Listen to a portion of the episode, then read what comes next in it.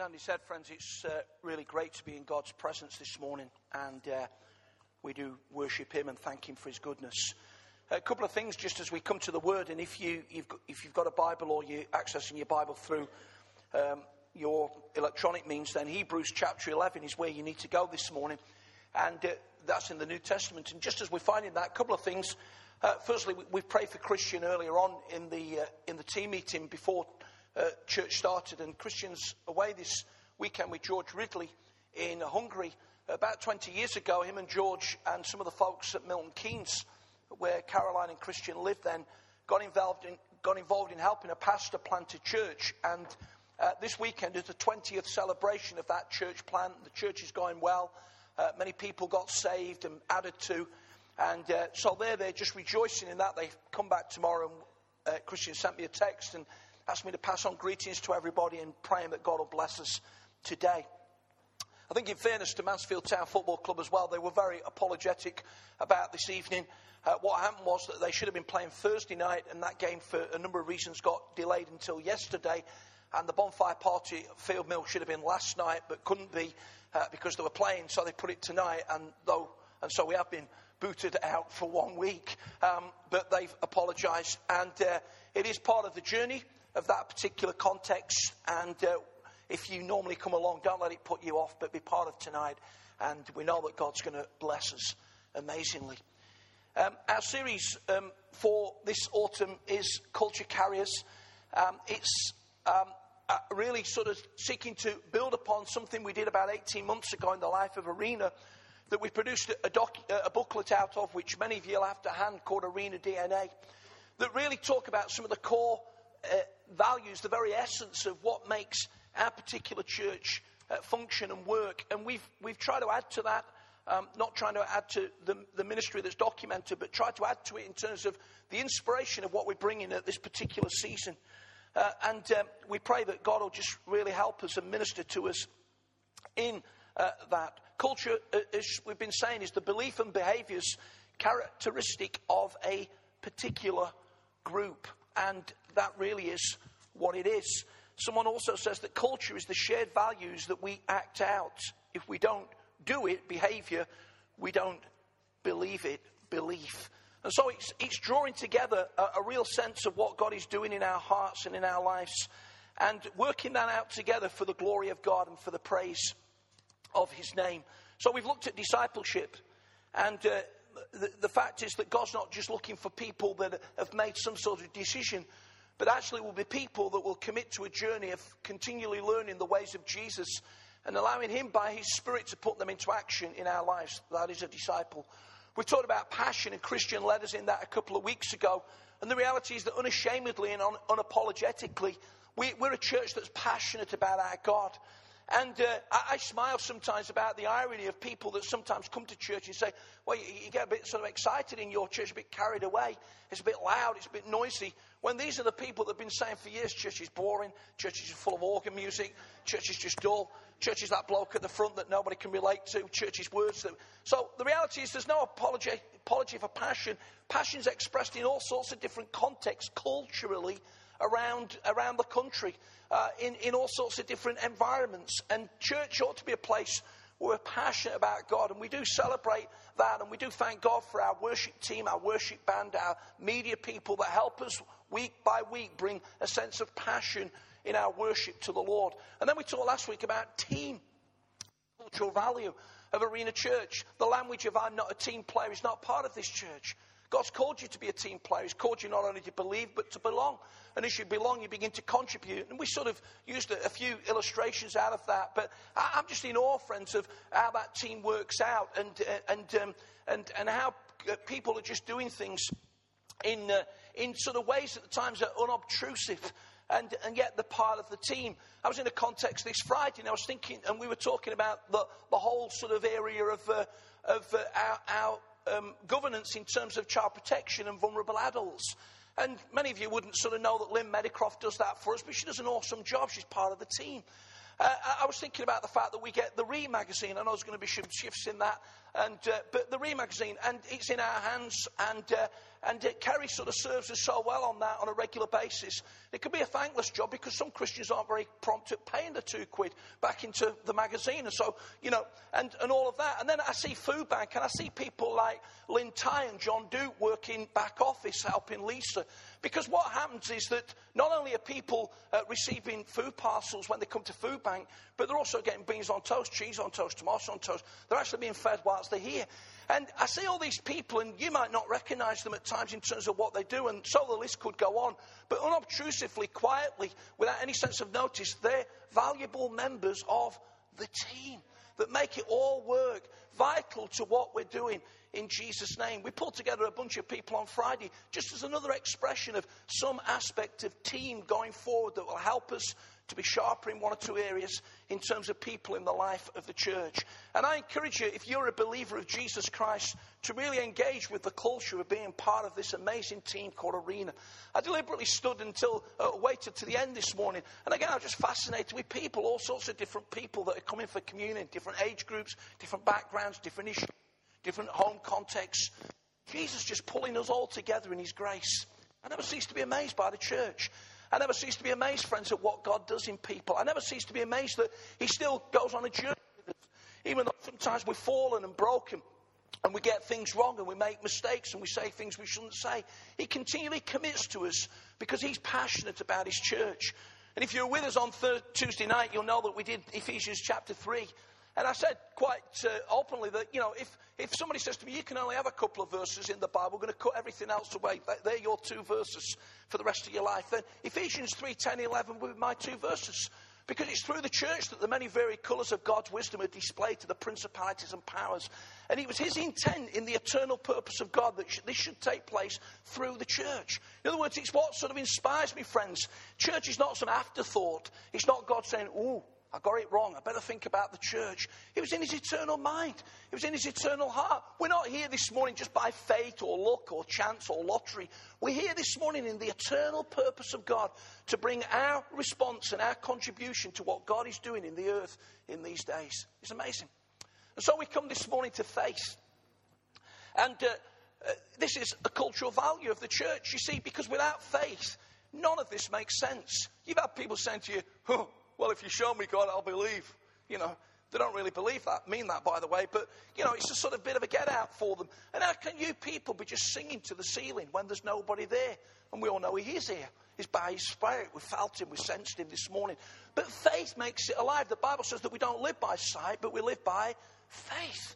And faith is the thing, friends, that defines us. It's what joins us together. When you become a Christian, you go on a journey of faith. You make a commitment to live by faith. The Bible says that we go from faith to faith. It's a progression, it's a deepening, it's an expanding, it's a developing of our faith journey. And we're going to read six verses this morning from what is known as the faith chapter in Hebrews. And it says these words. It says, Now faith is being sure of what we hope for and certain of what we do not see. This is what the ancients were commended for. By faith, we understand that the universe was formed at God's command, so that what is seen was not made out of what is visible. By faith, Abel offered God a better sacrifice that Cain did than Cain did. By faith, he was commended as a righteous man when God spoke well of his offering. And by faith, he still speaks even though he is dead. By faith, Enoch was taken from this life so that he did not experience death. He could not be found because God had taken him away. For before he was taken, he was commended as one who pleased the Lord, or as one translation said, he had this testimony that he pleased God. Verse 6 And without faith, it's impossible to please God, because anyone that comes to him must believe that he exists or is, and that he rewards those that earnestly or diligently seek him. And so this morning, um, you've got in your arena uh, DNA document uh, an expression of uh, of the faith journey. And I, I don't want to add to that this morning. I try and wrestle in that with some of the issues of faith, some of the disciplines of faith, some of the challenges of faith. Sometimes there's been some extremes in faith. But the reality is, friends, God's called us to be a faith community. Everything is defined by this faith community. And it's so fascinating that the Arena Church is called by God to be with a believing heart. And the faith of a believing heart needs to be carried in our attitude, in our spirit, in our language. Sometimes things will come against us that cease to deflate our faith, to douse our faith, to stop us believing in God. But the community of believers that carries a culture of faith always rises above that to say that they believe in their Lord. It's the bedrock of which we build upon because without faith, it's impossible to please God. It's the oxygen and lifeblood of a prevailing church. Why do churches sometimes diminish, friends? Why do churches sometimes fail to keep making progress? Why do churches eventually grind to a halt? One of the reasons is because they've stopped believing in God. They've taken things away from what are God and decided that they can do it better. They've stopped looking to the Lord. They've stopped fixing their eyes on Jesus. They've stopped praying. They've stopped pressing through. And God said, okay, you get on with it and we'll see what happens. And when we try and do it humanly, friends, it's destined to fail. But when we keep reaching out to the living God, it's destined to go forward. Thomas Carlyle says, A man lives by believing something, not by debating or arguing, but about believing. And here we have a definition in Hebrews chapter 1, uh, verse 1 of chapter 11 of what faith is. Faith is being sure of what we hope for. Hope is not crossing your fingers, touching wood, hope to die type of stuff faith, hope in the Bible is a confident expectation of what God is going to do. We are sure of what we hope for, and we are certain of what we do not see. Reading in Timothy this morning, my devotional reading before I came to church, Paul says, I know in whom I've believed, and I'm persuaded that he's able to keep that which I've committed to him against that day. God lays something in us that says, I don't care what anybody says. I don't care about the secular age. I don't care about being ripped, uh, being, having Mickey taken by my friends. I don't care if I'm the only believer in my context at work or college or study, wherever it is. I know in whom I have believed. That's what faith does. It brings a certainty to our hearts of things that we cannot see. It doesn't mean that we're arrogant. It doesn't mean that we're belligerent. It doesn't mean that we know all the answers. It doesn't mean that we can't keep learning. But God brings a certainty in our hearts that God, in the power of His Spirit, has come to change us forever and ever and ever. And nothing can take that away. There used to be an old song we sung many years ago that says, I've got something that the world can't give, and the world can't take it away. Nothing can take it away from you, friends.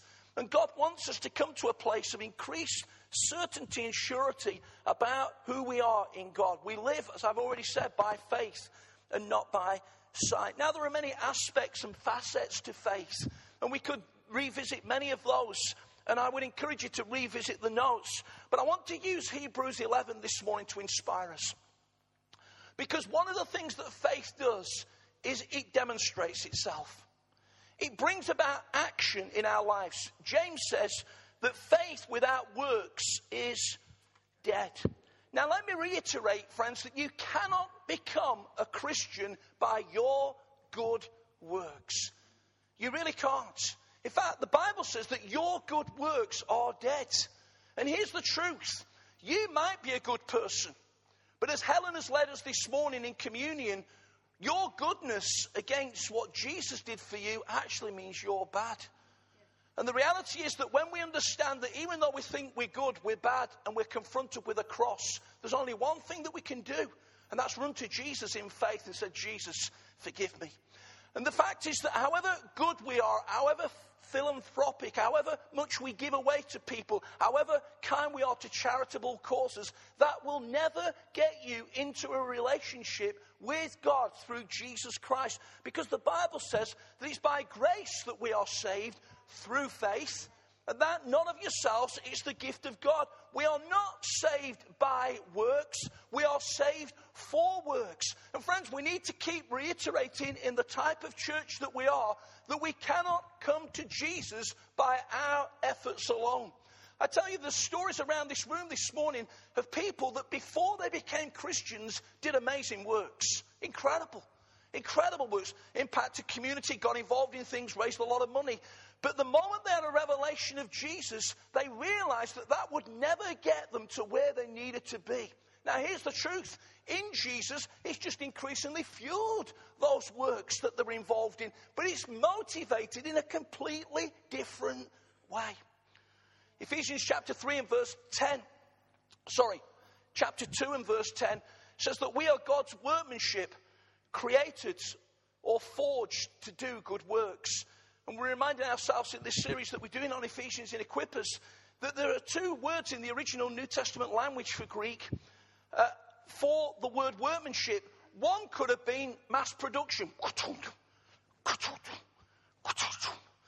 I worked at Raleigh many years ago as a sort of contractor when I was uh, sort of uh, 17, 18. And I used to watch guys doing that every day, 40, day, 40 hours a week. And a piece of metal, it eventually made a bike, of course, but you know, and uh, it's all gone. Drove down Faraday Road the other day, it's all houses for the university now, it's all gone. Sprawling fact. But that's not the word that the Bible uses about workmanship. The word deliberately used in the New Testament regarding workmanship is masterpiece. In other words, you're not a. You're special. Spe- God's forever chiseling away at you. He's defining. He's putting those finishing touches. You're not off the production line. You're a masterpiece. And He's created us, friends, to be His workmanship so that we might demonstrate our faith. Now, I'm going to make you gulp for a few moments because I've set myself an impossible task this morning in the moments that I've got left, in the fact I'm going to go from start to finish of Hebrews 11. I'm going to make nine points. You think, oh, good grief, how long is this going to take? But the reality is, the reality is sometimes you can pick over a verse and get a lot of out, and sometimes it's broad brushstrokes. And this morning it's going to be broad brushstrokes. And uh, now, now, and. Uh, and I'm going to just run through it, but I want to inspire you with nine expressions of demonstrating faith. And I want you then to, we'll, put the culture carrier statements up for faith. I want you to bring it down into your world, into your house, into your home, into your work, into your. And the, the, the, the, the reality is, friends, this morning, this is an inspiration for us to increasingly grasp that wonderful expression of faith around the church. And for us not just to take it for ourselves, but to be demonstrators of what God is doing. So the Hall of Fame of Hebrews 11 starts off with Abel demonstrating faith in worship.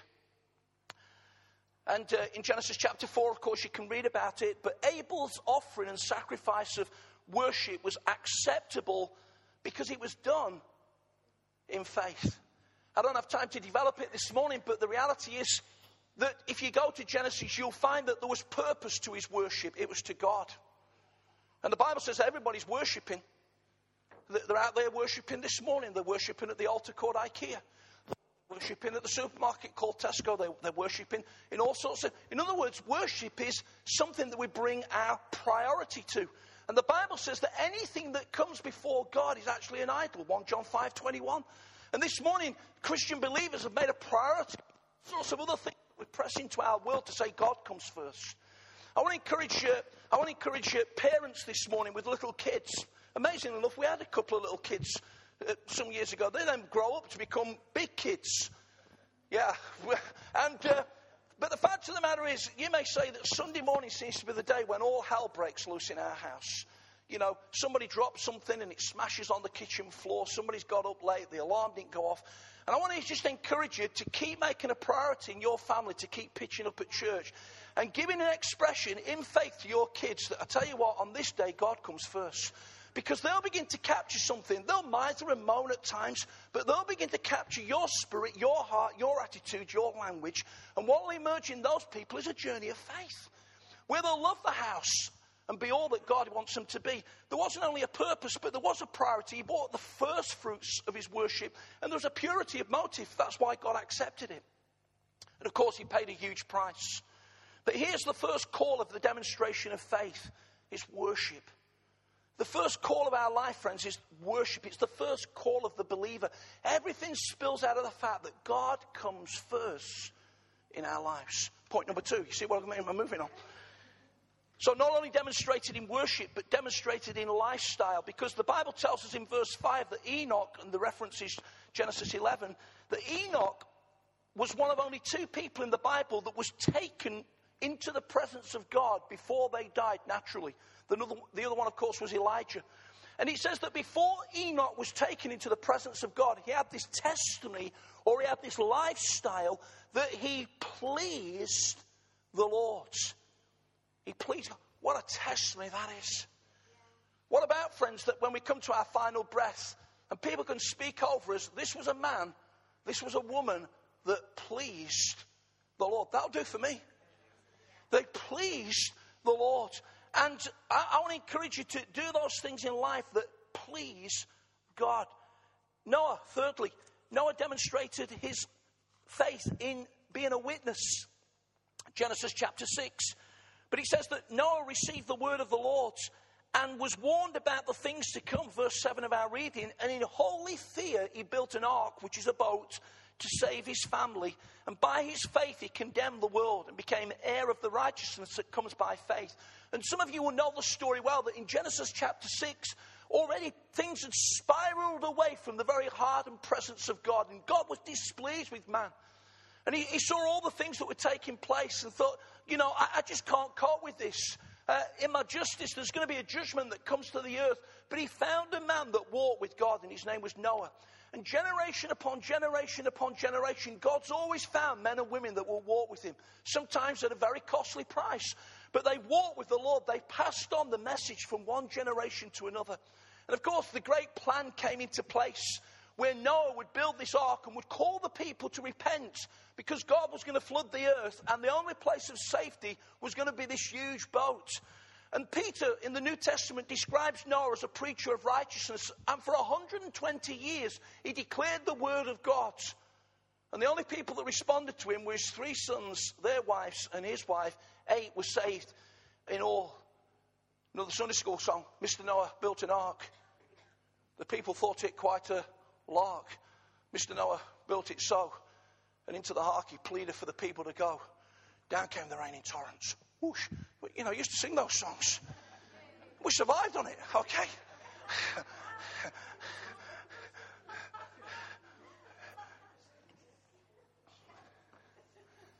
I wonder if there's somebody in your family that thinks you being a Christian's a right laugh. Because that's what the song was saying. I wonder if you're going to work tomorrow and say, huh, right then, where were you yesterday? And away it goes again. People think it's a bit of a joke. But here's a man that had faith. And he demonstrated his faith by being a consistent witness for the Lord. And he continued to declare the word of God. And the Bible says in Isaiah that the word of God does not return unto him void. When God's declared something, friends, it takes place. Here's another encouragement. If there's a prophetic word seemingly in limbo over your heart, it's a word that you've checked, it's a word that you've related to. It's a word that comes within the context and, and agreement of the word of God, but it's not come to fulfillment yet. You need to hold on to that word because the word of the Lord does not return unto you void. Our problem with prophetic words is that God said it's Sunday, and if it's not all sorted out by 7 o'clock Monday night, we think it's not a real word. But sometimes there's a process that needs to take place for that word to come to fruition in your heart. And this man just kept going and kept going and kept going and kept going. And I want to encourage people today who've got to go home today, and you're the only believer in your house. And people think it's a laugh. People think it's a lark. People think that, you know, you've got it all wrong. I want to encourage you just to keep living as Noah did and keep sowing into those situations. I want to encourage you to keep being persistent in how you live, insistent on what you believe, and consistent in your lifestyle. And the Bible says these words in due season. We shall reap a harvest if we do not give up. And demonstrators of faith don't give up. Number four, faith expressed in obedience. Abraham, Hebrews 11, 8 to 18. Aaron Richardson with us in the summer spoke from Abraham, and it was something that I referred to also um, with regard to pilgrimage. Galatians chapter 3 and verse 6 says this we need to consider Abraham. And the reason being that verse 9 says that he was a man of faith.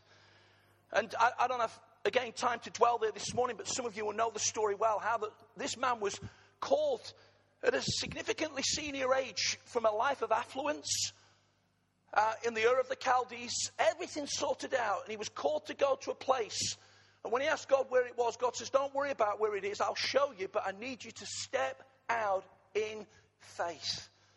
Of course, it may be for us, friends, that it's not a geographical thing, but the spiritual application is that God has called us to be travelers, sojourners, pilgrims, people that will not be static. Let me tell you this about the danger of being a, a, a, dweller rather than a pilgrim. You know, it's a little bit of a life message of mine. But I was talking to a friend of mine this week. I'll mention no names um, so that uh, for, for, the cause of confidentiality on the podcast. But he was saying to me, he says, Yeah, he says, I, I was talking to this guy in our church that used to have a leadership role in our church. And his dad had a leadership role in the church prior to that. He says, I'm stepping down from the leadership role in the church because if you make any decisions about the future of the church, I'll always want to take it back to the past because of my dad and me. That is a dweller. And friends, we cannot be determined in church by that sort of spirit. In other words, this guy who's been around church a long time has completely lost the spirit of faith to realize that whatever took place in the past positions people to go into the future. Therefore, you ought to be glad, not sad. But he can't deal with it. It's all become personal. It's all become about him. It's all become about his father. It's all become in here. And so he says, I don't want to be part of any decisions that would affect the future of the church because I'll always want to drag it back to the past by his own confession. And here's Abraham saying, God, I'll move on the journey of what you've called me to be. And he heard from God and he moved in response to the word of God and he saw something in his heart. Verse 10 he saw a city with foundations whose architect and builder is God. And friends, the promise over Abraham that his descendants would be far more numerous than the sand on the seashore and the stars in the heavens was not just related to an ethnic race. Because the Bible tells us in Galatians that we're the sons of Abraham in faith. Because how did he come to faith? Not by works. He came to faith because he had believed his God. In other words, friends, God saw the church. God saw the generations. God saw all he was going to do. Numerous, huge, massive. And it all hinged on somebody obeying. Number five, faith demonstrated in pronouncement. Chapter 11, verse 20 to 22 speaks of three old men, physically weak, spiritually strong. I speak to the older generation of our church who we seek to honour and appreciate. And we seek to do that at a wider level in terms of the network of churches that I represent also. So physically, you may feel impaired, but spiritually, you can just be as strong. And one of the ways that you can express your faith is by pronouncement, by speaking blessing. The Bible teaches us that the tongue can be destructive and devastating. But also, friends, the words that we say can be compelling and enriching. You make the choice. You make the choice. The Bible says, friends, that we can, we can bless people, we can, we can build people up. And here's three men. Isaac speaks blessing over Jacob and Esau. Jacob speaks blessing over the sons of Joseph. And, and Joseph speaks blessing over the, his descendants, all speaking the language in faith of blessing. Friday night, we had a great prayer meeting. Towards the end, just laying hands on people, saying, God, bless them. God, bless them. God, bless them. God, bless them. Pronouncements of blessing. Take every opportunity to bless people. You don't necessarily need to use the religious language of God bless you. It can be something like, have a great day. Thinking about you. Believing in you. All those sorts of affirming words that we can use in faith. So something hits our hearts that says, Whoa, that's inspired me to be all that God intends me to be. Number six, faith demonstrated in commitment. It talks about Moses. It says in verse 23 that Moses was no ordinary child. He grew up in the palace looking out on the Nile the other week, little baby Moses in the bulrushes somewhere along there. Amazing. And in verse 24, it says that he refused to make his home in the palace because he says these words he refused to be known as the son of Pharaoh. He chose, he chose to be ill treated along with the people of God rather than to enjoy the pleasures of sin for a short time. One translation says he, he chose to take the reproach. In other words, everything was lined up for him affluence, fame, everything was lined up. But he had, he had a calling over his life, he had a destiny. And I've spoken to older people today, I've spoken to families, young people, I think this is very relevant to you because all over this room this morning there is destiny over young people's lives. And some of it's going to be determined into how you express your faith and your commitment to God. And that will mean decisions, it'll mean choices, it'll mean costly decisions sometimes. In other words, you can go one way where you can be in the in crowd and everything's easy. Or you can choose to identify with the people of God and bear the reproach of the gospel, which may not be as easy, but God says you're no ordinary child. There's a purpose and destiny on your life. And I want to encourage people today not to have this mindset, which has been around Pentecost for years. It goes something like this I became a Christian when I was 11, and all of God 14 or 15 or 16. And then I decided that I'd, I'd, better try the world to find out if what I was missing really was worth missing. And then I came back to God at 19 and I found God. And 21, I followed the Lord. And then at 22, I sort of decided that I'd sort of go back again. In other words, friends, what I'm saying is you don't have to backslide. You don't have to turn away from God. You don't have to go and enjoy the pleasures of, the, of, of, of sin for a season to realize they'll wreck you. They'll bring you into bondage. They'll hurt your life. The Bible says the thief comes to steal and to kill and to destroy. I am come that you might have life and have it in all of its fullness. And every young person around this room is going to have to face that predicament. Because there's going to be issues in your life at times where you can make easy choices that are going to take you down a particular path, but they're going to seek to rob you of your divine destiny in God. And God says today, be a Moses in faith. Make the big calls in your life. Don't compromise yourself morally. Don't compromise yourself in terms of your behaviors, but do the right thing. And if you reflect it in your choices and your values and your actions, God says that He'll raise up Moses for the glory of God. Men and women that will actually impact their generation for Jesus' sake. And let me just add a caveat to that. If you have messed up and you have fallen away from God, God says it's okay, there's always a way back. But you see, I'm an avoidance ministry, not a deliverance ministry, and that's the passion of my heart. I'd rather avoid it rather than having to be delivered from it. And uh, parents, again, you need to prophesy over your kids that they'll follow God, that they'll keep going for God, that they'll press through in God. I encourage you to do that in Jesus' name. Hey, seventhly, there was a, a demonstration of faith in response. And uh, an unlikely group here because the children of Israel get paired with Rahab. I wish that verse wasn't in the Bible where it says, by faith, the prostitute Rahab, because she welcomed the spies, was not killed with those who were disobedient. Here's what somebody says. He says, Your current obedience is more important than your past failures. And it seems to be so in this person's case. And God used them in an amazing, amazing way because they responded to God. How many times did the children of Israel walk around Jericho? Everybody says seven. It was actually 13. Once a day for six days, seven days on the last day. Seven plus six is 13. And then the walls came down. Why 13? Why we got to walk around? Why we got to be in silent? Why we got to wait for the time for the trumpet? Because God says so. And He's drawing a response from us at times. But if we'll learn to respond to God's ways in God's time, God will bring us a victory that cause the walls to fall down in our lives before us in Jesus' name. Number eight, faith expressed in exploits. Because the writer, like me, begins to run out of time. And he says these words. He says, I do, serious, I do not have time to tell you. And then he tells us about Gideon and Barak and Samson and Jephthah and David and Samuel and the prophets exploits for God. Here's what Daniel 11:32 in the King James version says, "But the people of God, but the people who know their God shall be strong and do exploits." The people who know their God shall be strong and do exploits. Number 9 verse 35. A demonstration of faith in persecution. No names here, just simply others.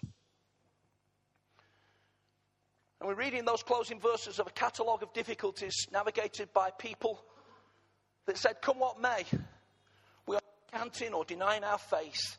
Their faith, friends, didn't bring them out of the other side in release. It caused them to endure in and through the difficulty for the glory of God. Notice what verse 39 says. It says, All of these were commended for their faith. The great preacher R.T. Kendall says faith is designed to release us to do in our generation what men and women of the Bible did in theirs. For a moment or two, friends, the culture carrier statements are going to go up on the board, and uh, uh, I'll just talk through them. There they are. You may just want to jot them down. We'll give you just a moment or two, and then I'll just close off as we bring the service to a conclusion and the worship band come back up to bring a moment two. But let me just read them to you. By faith, we choose not by our limited view, but by the limitless possibilities of God. By faith, we will not settle for a passive life, but be moved to action. Faith without works is dead. By faith, we will triumph in the difficult times of life, knowing God is always at work and for our best. By faith, we will not be defined by the seen, which is temporal, but the unseen, which is eternal and lasts forever. And number five, by faith, we will always be ready ourselves and encourage others to step forward and into all of God's purposes for their lives. I really will finish in a moment or two after the message, but we haven't finished, so I'd encourage you not to, you know, make a dash for the coffee shop yet. Just a couple of moments to absorb those statements over your life as people that want to demonstrate faith. Thank you.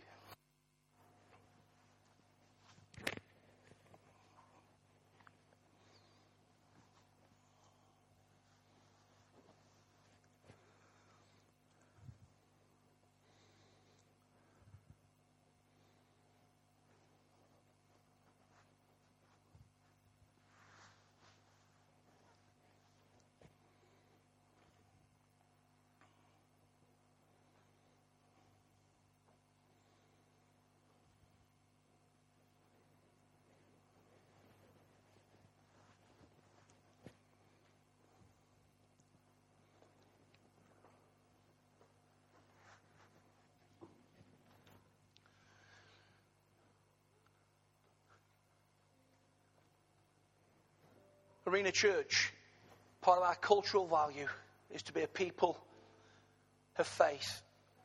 A faith that's not just debating forever, but a faith that demonstrates in a real world.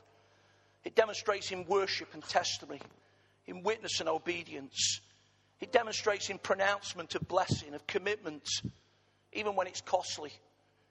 It demonstrates in response and exploits, and yes, even in persecution. It works itself out across the life of our church by people desiring to be great leaders, by people that will believe to raise tens of thousands of pounds for the cause of missions across the earth, by people that will go to another nation, maybe short term or even longer, by people that will influence their world of commerce or industry or education because they have a testimony that pleases God, by people that will win one in the kids or youth ministry and that one will be raised up of the Lord to win thousands across the earth. By people that will impact others simply by their winsome lifestyle that's so different from the world in which we live. By people that will bring their gifts and allow God to take it back from them and use it in worship to the Lord. By people that will make the right choices, even when sometimes it's easier to do something different. By people that will continue to sow seed even when at times the harvest seems small, because we know that if we faint not, we'll reap a great harvest. This culture of faith around Arena Church is not about debating. Yes, we want to wrestle with some of the difficult issues at times. We want to try and confront some of the difficult questions. We want to engage with some of the complexities of 21st century world. But the reality is that we do that best not by de- debating, but by being demonstrators. And I think this morning, friends, the culture of faith around our church is best captured by an old hymn. And he says these words Faith Mighty faith, the promise sees and looks to that alone. It laughs at impossibilities and cries, It shall be done. I wonder if we'll pray. In a moment or two, I'm, and I'm